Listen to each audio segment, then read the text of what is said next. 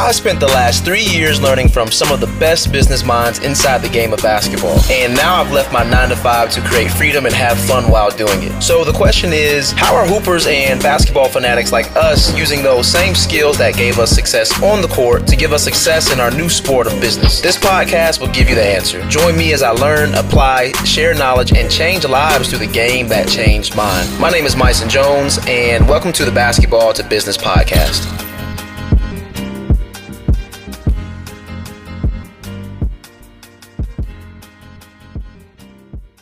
In this episode, I am going to talk about the best shooting advice that I've ever gotten. It helped me get to 49% during my sophomore year and 45% during my junior year.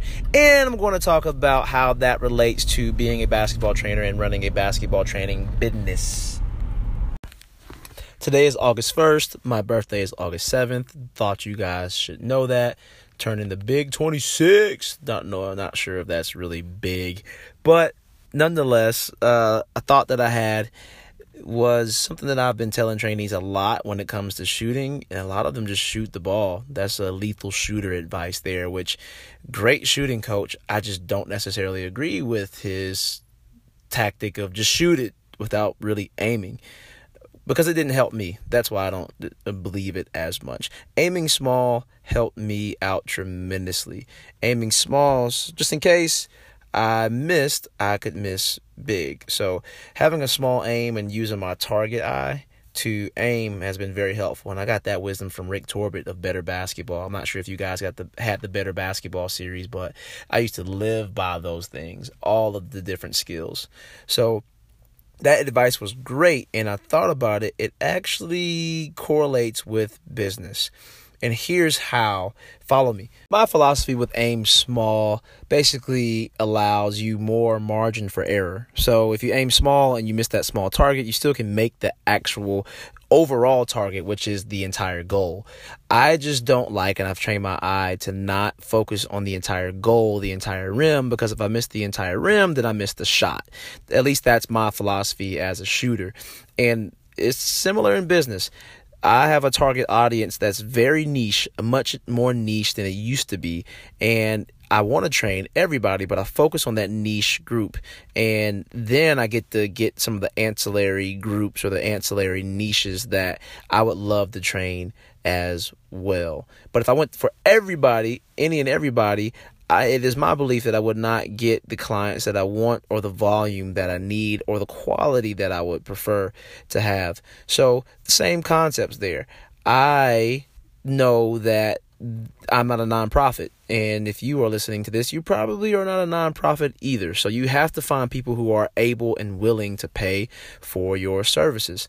And then there comes other services, other kids that you can train, that you want to train.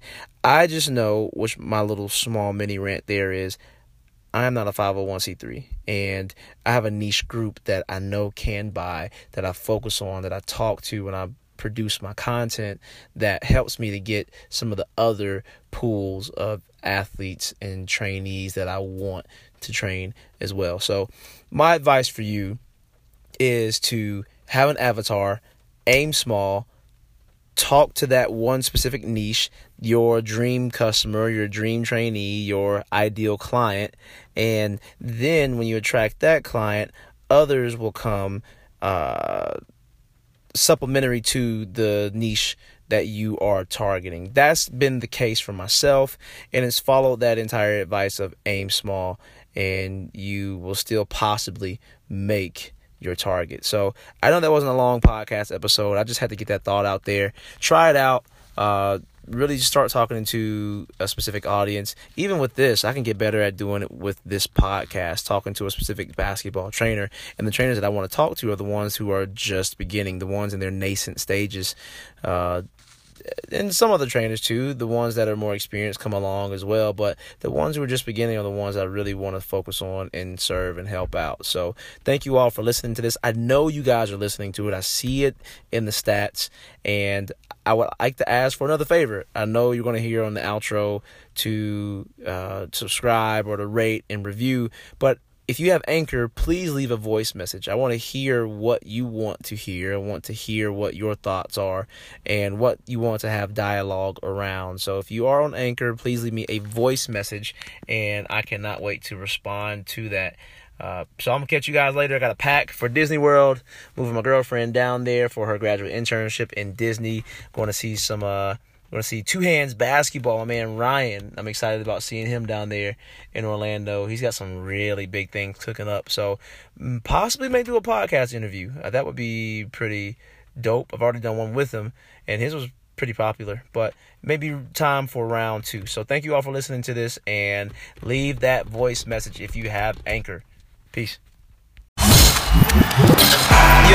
hope that podcast gave you some value. If it did, please rate, review, and subscribe to this. It only makes the podcast better. I read every single one. And at the very least, go join our group. You'll see the link in the description of this episode, and I will catch you on the next one.